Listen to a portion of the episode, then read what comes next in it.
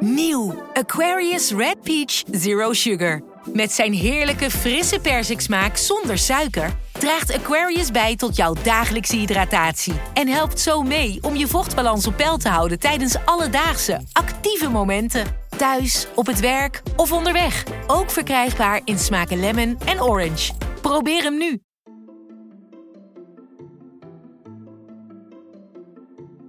Welkom. Wij zijn Onbehaarde Apen.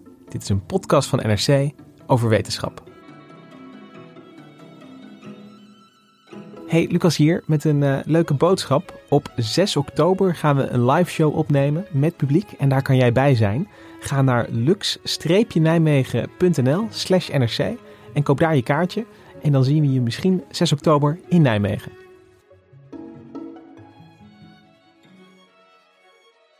Ja, ik had er totaal geen enkel idee van dat het uh, vertrouwen van 0,0. En uh, ik heb het ingenomen. Het is niet vies om in te nemen. Je doet het onder de tong. En dan, uh, ja, dan wacht je vijf minuten en dan drink je wat water daarna. En mijn broer zag eerder dat er wat veranderde dan ik het voelde. En na drie kwartier kon ik gewoon uit de stoel opstaan zonder me op te moeten duwen. En kon ik de trappen aflopen. En was ik, kijk, de wereld was niet veranderd, maar mijn waarneming was veranderd. Vandaag hebben we het over ketamine. En je hoorde hier Harry Jaspers, gepensioneerd huisarts, die leed aan een ernstige depressie. En uh, in ketamine uiteindelijk ja, toch een, middel vond dat hem uh, uh, hielp en de depressie op afstand hield. En ketamine is natuurlijk een stof met veel gedaanten en verschillende reputaties. mensen uit het uitgaansleven die kennen het misschien als partydruk om hun waarneming te veranderen. Artsen kennen ketamine al veel langer als narcosemiddel. En uh, de laatste jaren komt ketamine ook in beeld als uh, potentieel antidepressivum. En uh, dat maakt het een hele interessante stof om vandaag over te hebben. En daarom is aangeschoven Nicky Korteweg. Hallo. Hey, je bent medisch redacteur bij Wetenschap. En jij hebt je verdiept in ketamine. In de aflevering 48 over depressies en therapieën daartegen hebben we het er al even over gehad. En toch zat er in, in, aan het staartje, hadden we het even over ketamine. Maar er zat nog meer in, een groter verhaal in uh, om te vertellen. En uh, daar ben jij ingedoken. Waarom, waarom is, uh, als je het heel kort mag zeggen, waarom is ketamine zo'n interessante stof om, om het over te hebben? Ketamine is interessant voor, bij depressie, omdat het op een hele andere manier werkt dan alle bestaande antidepressiva. En uh, da daarom zijn onderzoekers zo enthousiast daarover en willen ze heel graag weten of dat nou echt iets is om, uh, om aan mensen te kunnen geven. Ja, dus je kunt ook wel stellen dat de wetenschap echt aan de slag is gegaan met ketamine om uit te zoeken of dit nou een, uh, ja, een, een nieuw middel kan zijn in ja, het arsenaal. Een nieuw middel voor de mensen bij wie alle bestaande middelen niet werken. Dat zijn er helaas nog best wel veel. Ik denk dat bij twee derde van de mensen dat ze goed reageren op bestaande middelen. Maar er blijft een grote groep die, waar niks bij helpt. Ja. En uh, daar zou ketamine een uitkomst voor kunnen bieden. Ja. En aan tafel zit ook Hendrik Spiering. Hallo. Je hebt uh, ja, de, de, de portefeuille geestverruiming toch wel... Uh, geestverruiming, ja. onder jouw hoede. ja, en ketamine die is zoals het... het is een wonderlijk middel, want het werkt dus LSD en psilocybine, wat in die paddenstoelen zit, dat werkt uh, op een bepaald soort uh, receptor in het brein. Daar hebben we het wel eens eerder over gehad. En de ketamine werkt weer op een totaal ander systeem. Net als dus uh, bij de depressie. Dus het werkt natuurlijk op hetzelfde systeem, maar dat zowel voor, voor depressie als voor hallucinatie, en misschien ook wel voor verdoving, maar dat, dat werkt denk ik net anders. Het is, het is een soort nieuw middel wat de laatste tien jaar heel veel onderzocht, steeds meer onderzocht wordt. En ja, het geeft gewoon een, een ingang in de onvoorstelbare complexiteit van het brein. Want ik heb vooraf met, met Niki nog naar allerlei plaatjes zitten kijken van hoe ketamine nu precies op welke synaptische spleet hoe en waar werkt. Met remming, stimulatie, remming. Je kunt ook stimulatie, kun je weer remmen enzovoort. En dat is zo ingewikkeld dat het eigenlijk wonderlijk is dat, het, dat, dat we er nog zoveel kennis over kunnen krijgen eigenlijk. Ja, ketamine ligt onder het vergrootglas, kunnen we wel zeggen. En ik denk dat de meeste van onze luisteraars uh, misschien uh, ketamine kennen uit het uh, uitgaanscircuit. Daarin heeft ketamine de laatste jaren echt een opmars beleefd. En we kunnen ook heel even luisteren naar een fragment van, van Drugslab van Bastiaan Rosman die ketamine gebruikt. En dan zijn ervaringen beschrijft. En je, je, je voelt het al wel lekker, toch? Ja, mijn zicht Dat, dat is nu beetje aan het golven. Zo. Zo. Wow, dit is vet raar, jongen. Nou, alles rekt uit soms zo. Nee, doe je ogen eens dicht. Hoe is dit? Ik zie een aap. Oké. Zo'n zo'n oranje aap met zo heel veel haartjes. Dat zag ik. En die keek zo me aan. Ah, dit is zo raar. Dit is echt raar. Ja, Nicky, als we het hebben over ketamine als partydruk, wat maakt uh, ketamine daar geschikt voor? Welke effecten heeft het gewoon op je psyche, op je gemoedstoestand, waardoor het interessant kan zijn om dat op een feestje te gebruiken? Ja, ketamine heeft eigenlijk drie effecten. Um, je gaat ervan hallucineren. Je gaat ervan uh, dissociëren. Dus je, je geest komt los van je lichaam, bij wijze van spreken. En uh, ja, het legt je lam. Het is een verdovingsmiddel, dus op een gegeven moment als je te veel neemt, kan je niet meer bewegen. En die dingen bij elkaar, die zorgen voor een hele, hele vreemde ervaring. Je, je ervaart de dingen heel anders dan ze in werkelijkheid zijn. Je ziet gekke dingen, zoals die, die aap met oranje haren. Um, maar er zijn ook mensen die, die vinden dat hun, nemen hun lichaam waar alsof het van hout is gemaakt of van rubber. Of dat ze hele lange benen hebben. Of dat ze heel klein zijn juist. En als je er heel veel van neemt, dan, dan kun je in een kegel raken. Uh, dan ben je meestal, kun je helemaal niet meer bewegen, niet meer lopen, niet meer praten. Dat kan. Dan ben je niet aanspreekbaar voor de buitenwereld. Nee. De, en het kan heel fijn zijn, heb ik uh, gelezen op allerlei partyfora. Maar het kan ook beangstigend zijn natuurlijk. Als je, ja, als je niet kan bewegen, net als in een nachtmerrie, niet kan schreeuwen, dan uh, ja, kan het ook heel vervelend zijn. En uh, wat, wat, wat zijn normale manieren om het te nemen als je snuiven mensen het, slikken ze het? Wat, wat, hoe, hoe neem je ketamine tot je?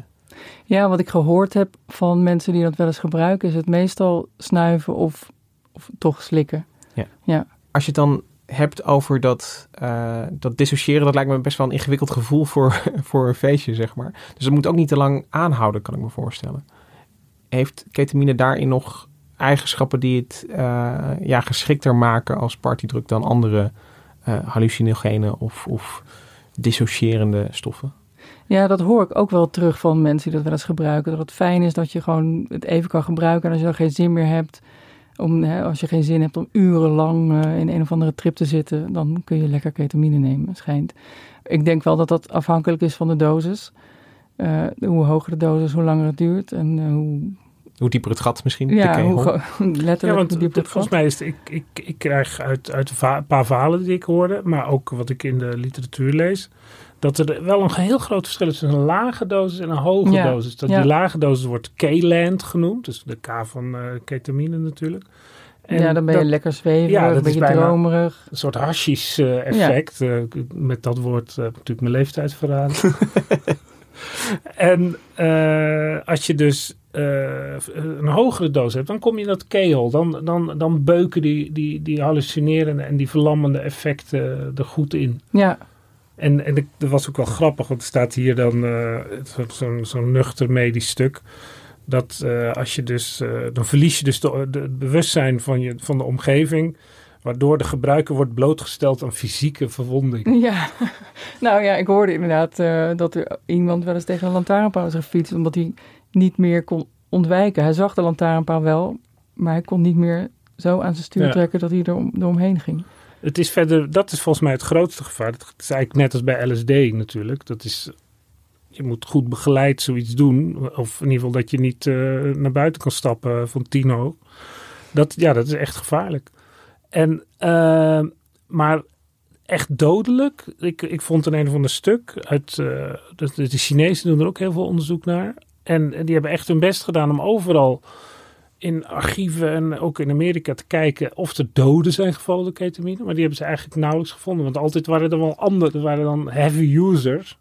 En die hadden dan zoveel drugs dat je eigenlijk niet wist waar ze dan dood Wat waren het dan gegaan. precies was. Ja. Maar kunnen we nadelen aanwijzen van, van ketamine voordat we het eh, neerzetten als een, eh, als een soort nirvana en eh Als je te veel stof? bij, bij, bij ratten sterven er allerlei hersencellen. Als Ja, je er heel veel van Als gebruikt. je er veel van gebruikt, dan krijg je geheugenproblemen. en Je krijgt blaasontstekingen. Er zijn zelfs verhalen, medische verhalen, waar die hele blaas verwijderd moest worden. Een heel gek bijeffect natuurlijk. Ja, dat, dat heeft te maken met eh, wat ketamine doet op zenuwcellen en ontstekingscellen in de blaas specifiek. Eh, lever, de lever kan er ook niet goed tegen.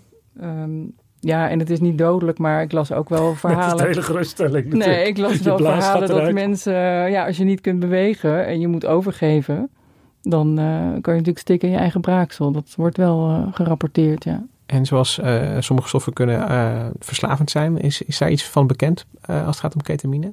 Ja, ketamine is wel verslavend, maar vooral geestelijk. Dus ja, je wil er steeds meer van, omdat je die ervaring weer wil. En je moet ook wel steeds meer, een steeds hogere dosis gebruiken om dezelfde ervaring te krijgen.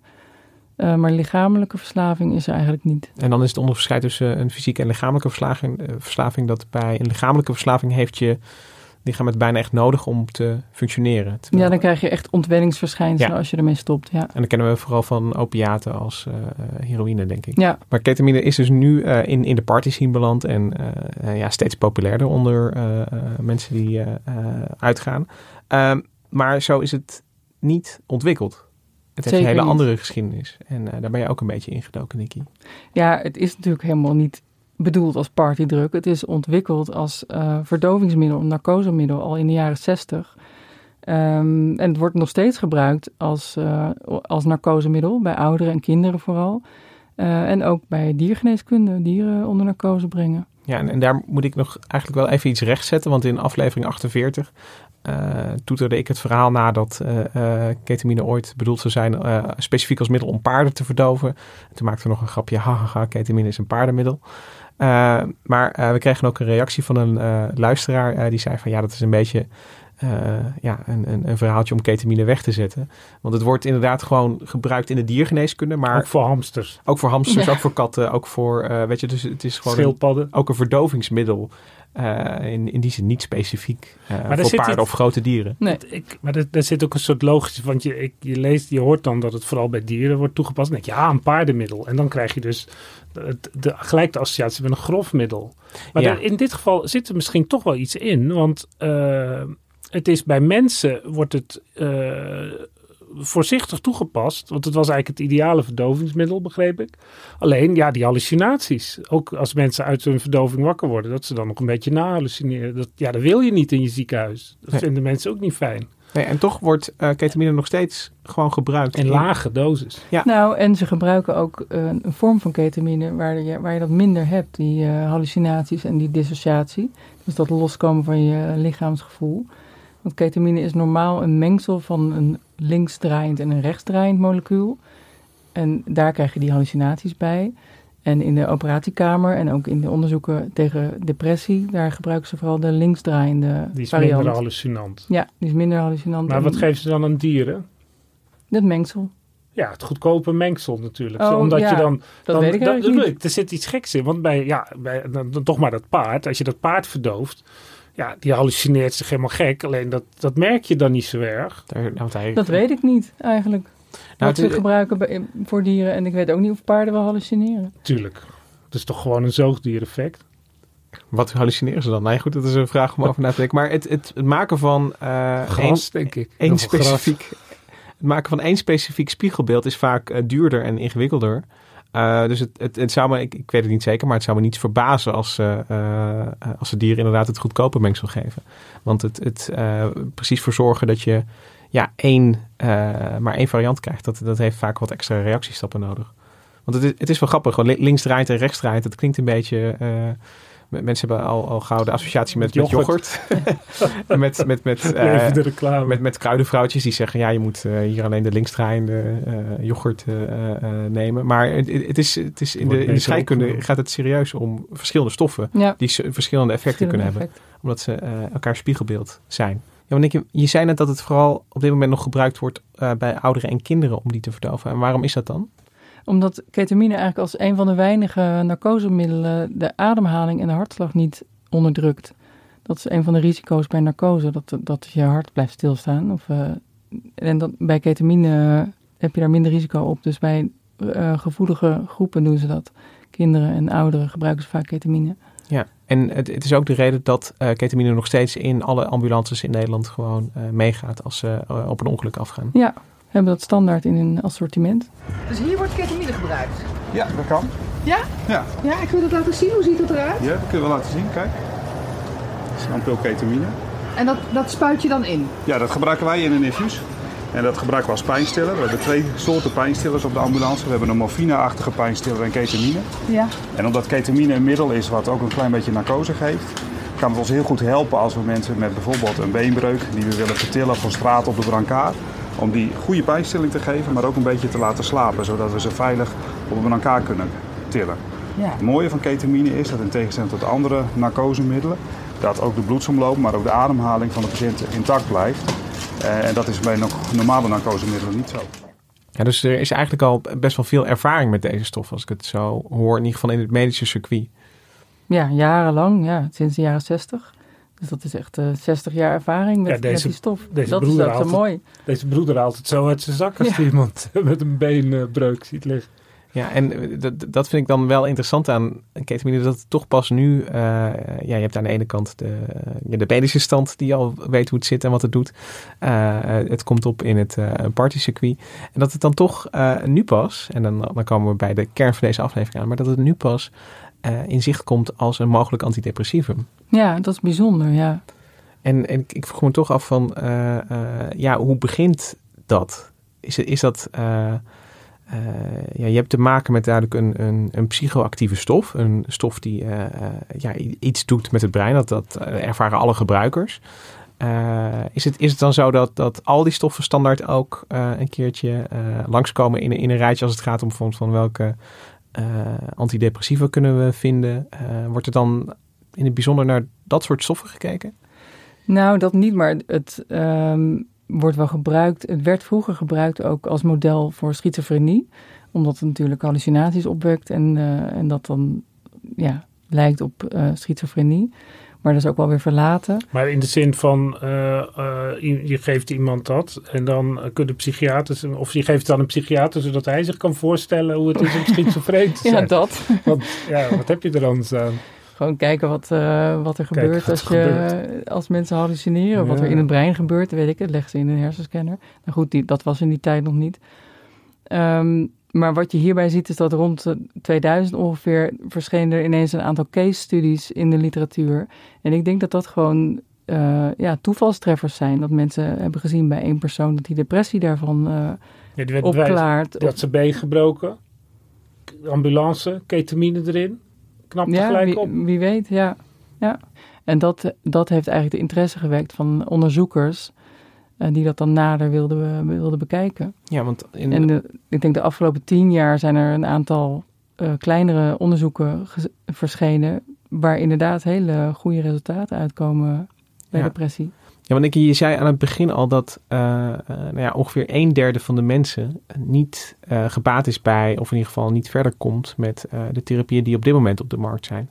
Ehm, is, mo- moet je in dat licht ketamine dan ook zien als iets wat eh, een, een oplossing zou kunnen zijn voor, voor die 30% die, eh, eh, die niet geholpen kan worden op dit moment? Ja, dat zou zeker kunnen, want die, die, de bestaande middelen die, die zijn eigenlijk allemaal geënt op serotonine en, en andere monoamines.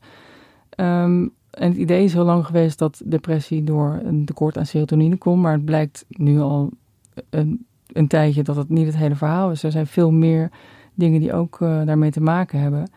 En ehm, ketamine werkt op een heel ander neurotransmittersysteem. Serotonine is een neurotransmitter, gelukshormoon, zeg maar. En ehm, ketamine werkt op glutamaat, wat veel meer voorkomt in de hersenen. En eh, duidelijk op een andere manier werkt. En, en glutamaat is dan net als serotonine wel een signaalstof, maar met, met een andere rol in het zenuwstelsel. Ja, hele andere rol. Dus dat zou kunnen dat, ehm, kijk, voor een derde van die patiënten werk, werken de bestaande middelen niet. En als je die mensen gaat behandelen met ketamine in die studies, zie je dat dan eh, twee derde daarvan, dat die, dat die binnen een dag effect voelen. En dat effect blijft een week aan bij de, bij de helft daarvan. Dus nog steeds zijn er wel mensen bij wie het ook niet werkt, maar er zijn toch ook wel mensen bij wie het wel werkt. Ja, dat is ook het verhaal van die, eh, die huisarts aan het begin, die Ja. Jaspers. Ja. Die, eh, die was al, al, al, al twintig jaar heftig depressief. Ja. En, en dan zo'n zo'n middeltje. Ik zeg het nou een beetje met een verkleinwoord. Ja. maar Dat, dat werkt dan ineens. Dat Ja. is natuurlijk dat is onvoorstelbaar. Ja, dus hij is daar ook heel enthousiast over. Want En het gaat hier dus wel echt om een, een zware depressie die steeds opnieuw terugkomt, die niet te behandelen is, die niet reageert op 1, 2, 3, 4 andere middelen, andere manieren van behandelen. Dat soort uitbehandelde mensen, zeg maar, daar zou ketamine, daar gaan de onderzoeken nu over.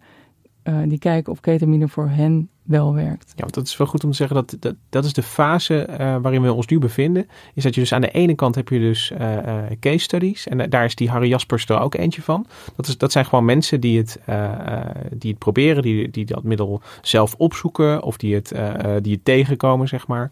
En ineens merken, hey, dit helpt voor mij.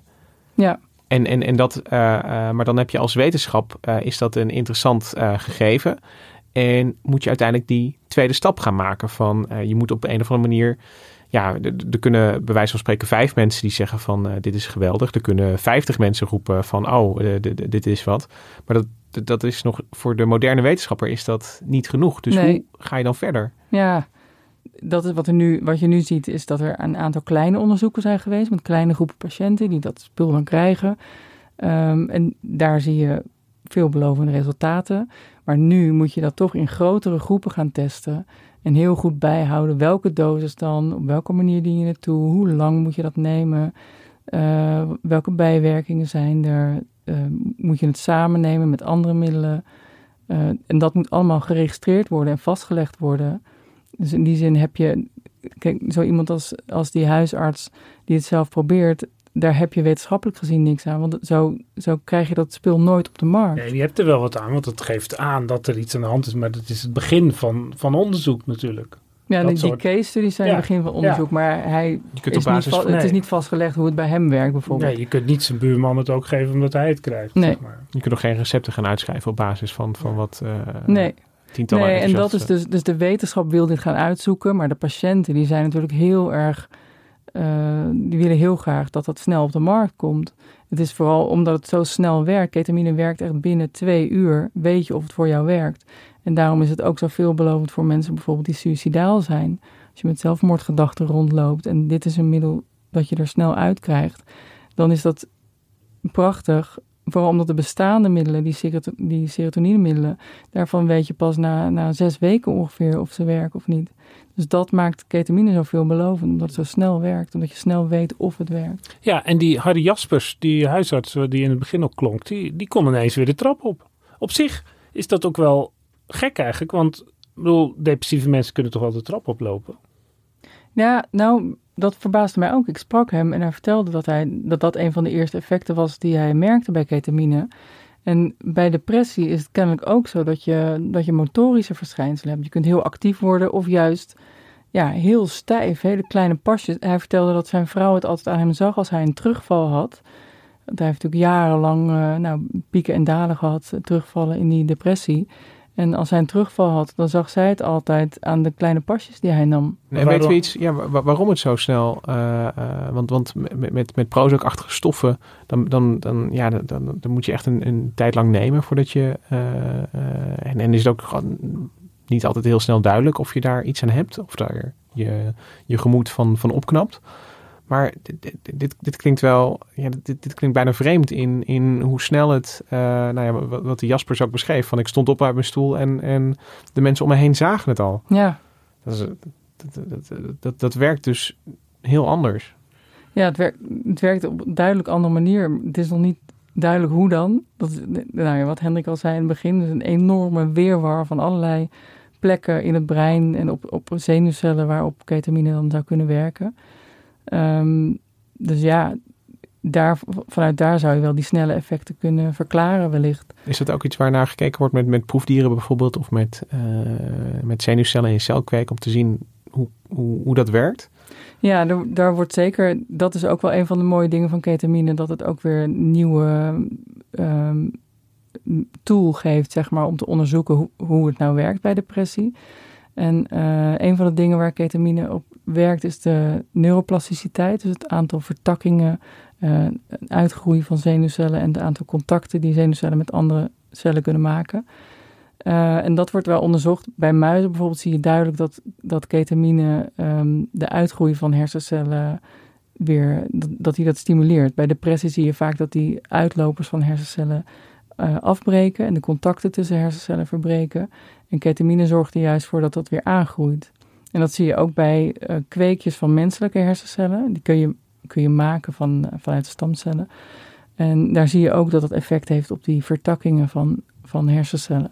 Ja, en die andere lijn, zeg maar, dat, dat, uh, dat je bij grotere groepen patiënten gaat kijken. Um, ja, heeft dit zin om voor mensen voor te schrijven? En zo ja, hoeveel dan? Maar, wat komt daaruit? Wat, zijn daar, wat, wat loopt daar qua onderzoek? In Amerika uh, liepen een aantal grotere trials. En daar is ook op basis van die trials heeft de FDA ook in maart een, een variant van ketamine, S-ketamine, goedgekeurd als neusspray. En dat, dat is een versnelde registratie geweest, omdat de, de nood zo hoog is, omdat het zo'n veelbelovend middel is, bijvoorbeeld bij suïcide. Um, dus dat is, dat is ketamine met een neusspray. En ook in Nederland loopt er een, een grotere studie in Groningen, um, waarbij ketamine um, via de mond de toediening wordt onderzocht. Ja, we kunnen even luisteren naar de, uh, degene achter die dat onderzoek heeft opgezet. En dat is Robert Schroevers. En die uh, betelt, vertelt hier bij BNR over zijn onderzoek en wat hij precies gaat doen. Wat gaat u nou precies doen? Wat voor onderzoek bent u nu aan het doen? Nou, wij zijn gestart met een onderzoek waarbij we 128 patiënten met ernstige depressies behandelen met of ketamine of een placebo. dat is een mm dubbelblind gerandomiseerd, placebo gecontroleerd onderzoek. Um, en uh, dat doen we zes weken. We bouwen dat op en we bouwen het langzaam weer af.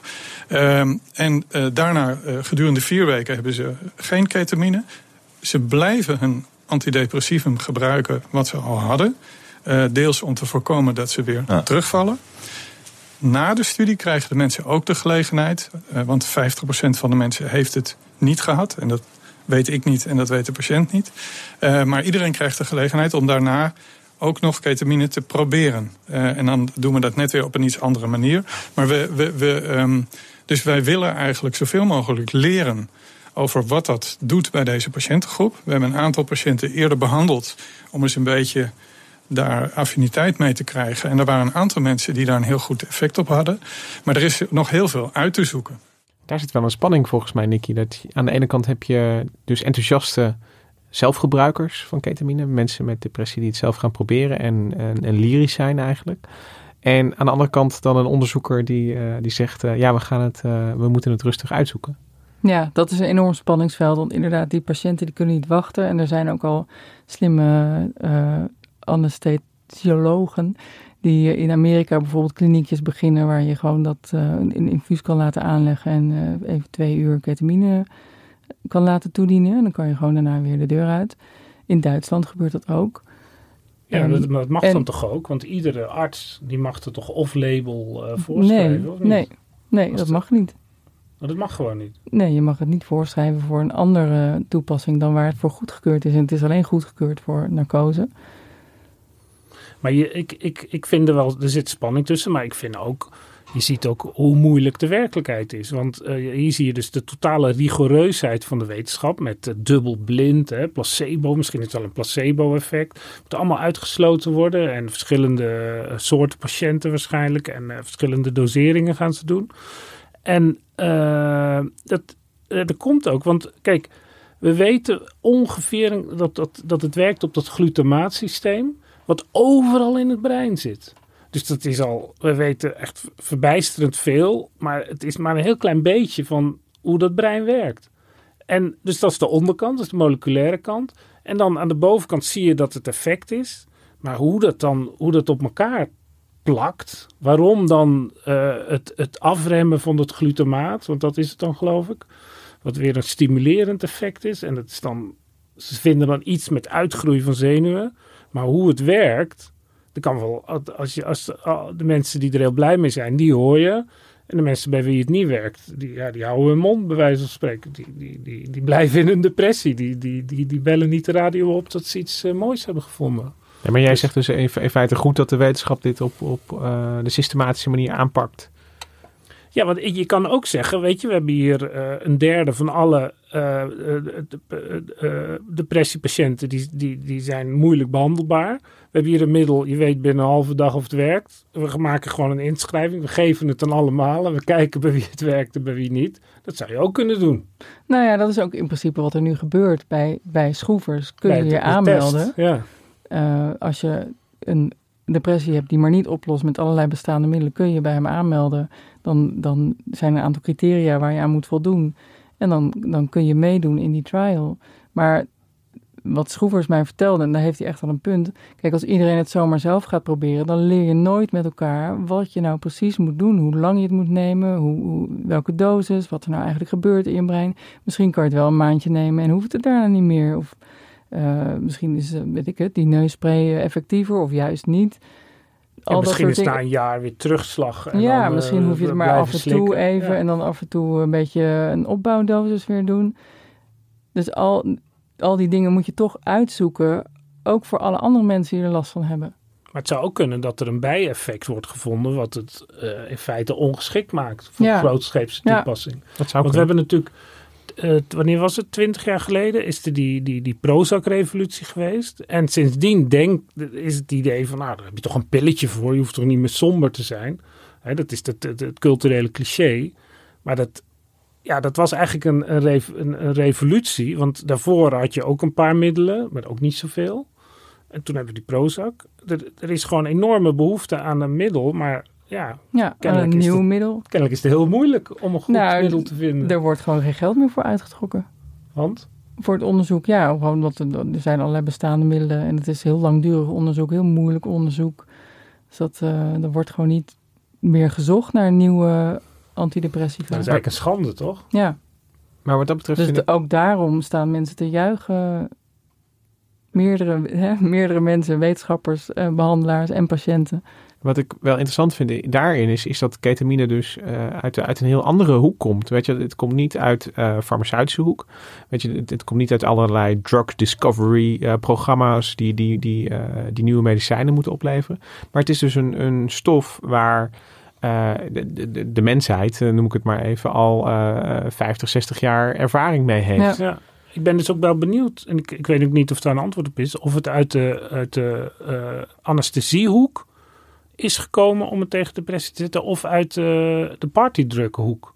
Want je hebt ook met LSD en uh, psycholo, uh, psilocybine, dat is dat paddenstoelenspul, heb je ook wat dat wordt ingezet in antidepressietherapieën. En uh, MDMA ook in, in allerlei ja. uh, traumatherapieën ja. bijvoorbeeld. En wat dat betreft is het natuurlijk maar een, een, een klein detail dat die, die, die, die huisarts, die Jaspers heette die, zegt dat, dat uh, mijn, de wereld was hetzelfde, maar mijn waarneming was veranderd. En dan, ja, dat is, dat is natuurlijk precies wat er met die hallucinatie gebeurt. Dat, dat ja, die, die, die, die vastgeroeste paden worden een beetje losgehaald. En, en we hebben daar ook een hele uh, aflevering over gehad, toen over het ayahuasca. Nou, dat is ook wel een idee wat leeft, dat je bijvoorbeeld bij depressie kun je last hebben van trauma's uit de jeugd die je misschien helemaal weggeblokt hebt, wat niet, waar je geen toegang meer toe hebt, maar waar, waar je wel last van hebt in je dagelijks uh, bestaan. En dat je met dit soort geestverruimende middelen dat losser maakt, dus weer de toegang naar die ervaringen losser maakt. Uh, en misschien inderdaad van die gebaande paden uh, omlegt of, of ja, een ja. omweggetje maakt. Maar goed, dat zijn allemaal speculaties natuurlijk. Dat is niet, dat is niet aangetoond. Ja. Maar dat is, ja, daar heb ik wel met Schroevers ook uh, over gehad. Dat het wel een idee is wat uh, leeft. Maar het is toch niet zo gek, Hendrik, dat je juist zoekt naar die stoffen waarvan ja, die, die recreatieve, recreatieve gebruikers misschien uh, ja, opzoeken. En zeggen van dit, dit, dit levert mij een fijn gevoel op. Dat dat, dat dan ook ja, in zekere zin meteen interessante kandidaatstoffen ja, nee, zijn voor, absoluut. Om, is, voor therapeutische toepassingen. Er is natuurlijk heel lang een taboe op geweest uh, op dat soort uh, onderzoek. Sinds zeg maar het, het, drugs van, de, van LSD, hè, want dat, dat het uh, iedereen er gek van zou worden. En, maar ik denk ook de, de, de, de harde aanpak ja. van, van die, die een beetje in de jaren tachtig is ingezet op, op drugs, soms in het verdomhoekje te zetten. Dit er, weet je, die, die, die hebben dit, dit veld natuurlijk wel een, ook een, op flinke achterstand gezet.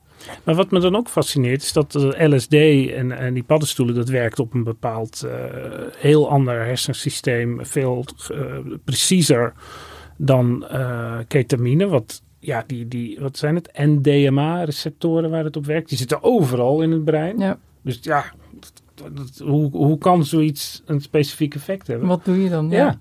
En, uh, maar er is ook een onderzoek geweest waarin ze dus uh, die mensen uh, een bepaalde manier scanden. Met alle verschillende hallucinerende riks, ook LSD en psilocybine en ketamine. En dan keken naar... Niet allemaal tegelijkertijd, toch? Nee, nee, waren verschillende mensen. En dan keken ze naar het, zeg maar de, het, de, de gevarieerdheid in hersensignalen. In hoeveel verschillende soorten met een bepaalde wiskundige analyse ook van dat hersensignaal. Van hoeveel verschil zit erin, hoeveel entropie zit er eigenlijk in, hoeveel wanorde eigenlijk.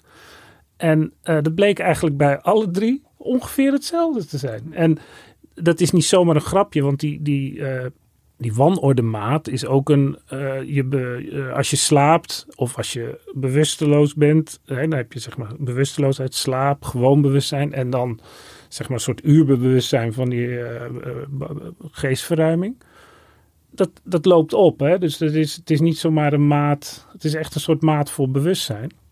Maar, maar dan, neemt helemaal... dus, dan neemt die, die wanorde toe. Ja, de wanorde. Dus je hebt heel veel, je hebt meer soorten gedachten, bij wijze van spreken, die ook een beetje los van elkaar beginnen ja. te staan. Ja, dat vertaal ik dan maar. Maar dat is natuurlijk toch wel een beetje het idee wat erachter zit. Ja. Maar ook zo gek dat dan dat ketamine en de LSD, die op totaal verschillende wijze werken, op het hoogste niveau van meting, gewoon dat je kijkt van ja, hoeveel orde en wanorde is, precies hetzelfde is. Ja. ja, dat is ook gek. Maar ja, dat ketamine heeft bijvoorbeeld ook weer effect indirect op dat serotoninesysteem. Dus alles grijpt zo in elkaar dat je niet. Uh... Wat ik nog vooral eh, ja, wel heftig vind, is dat je, je, je kunt nog wel zien waar uh, ketamine dan, uh, ja, aan welke receptoren het precies gaat zitten, waar het op gaat plakken, zeg maar, aan de zenuwcellen. Maar dat, um, ja, je, je ziet dus aan de ene kant wel wat de moleculen doen. En helemaal aan de andere kant zie je uh, wat het doet met mensen. Hè. En met je, gedrag eigenlijk. Je, je, zegt van mensen die er ontzettend van, van opknappen, die depressief zijn. Of mensen Kunnen die de trap op. Ja, of mensen die het ontzettend leuk vinden om te gebruiken. Gewoon uh, als ze op een feestje zijn. Uh, dus, dus die twee niveaus, die, uh, die zie je en die kun je waarnemen. Ja, en die, die, snappen kun je, we eigenlijk. Die kun je op zichzelf ook begrijpen. Maar wat er, die, die hele reeks daartussen, die is eigenlijk, als ik goed heb geluisterd, nog helemaal niet zo duidelijk. Met uh, wat er precies in het, in het brein gebeurt. Welke, welke zenuwcellen nou precies ervoor zorgen dat dat neerslachtige gevoel van eerst wordt omgebogen in een, ja, in, in, in een beter gevoel. Dat, dat is aan de ene kant ook wel frustrerend. Dat je aan de ene kant best wel veel weet en aan de andere kant best ja, wel weinig. is eigenlijk enorme vooruitgang. Want uh, vroeger was het natuurlijk ook wel zo. Dan, ik geloof dat dat in de jaren 40 ontdekt is. Lithium. Of in de jaren 30 al. Ja, dat was gewoon, hé, hey, geeft iemand lithium. Hé, hey, depressie is over. Ja, ja. Hoe het verder. Het had ook met zwarte gal en uh, bruine gal uh, het evenwicht ertussen kunnen verstoren. Dat had net zo goed gekund. En nu kunnen we dus op moleculair niveau kunnen we een beetje begrijpen wat daar gebeurt. Maar hoe dat dan vertaalt naar een hersendeel of een... Uh, en want we, dat, dat, onderzoek waar ik net over sprak, daar waren ze heel verbaasd dat uh, de bepaalde patronen die speelden zich uh, de, onder, onder invloed van ket, ketamine zich af in het occipitale en het uh, nou, daar aan de zijkant, hoe heet het ook weer? Parietaal. Parietaal. Nee, parietaal. En dus twee hersengebieden doet er verder niets toe. Die helemaal niet speciaal veel NDMA-receptoren hebben, toch? NDMA. NDMA.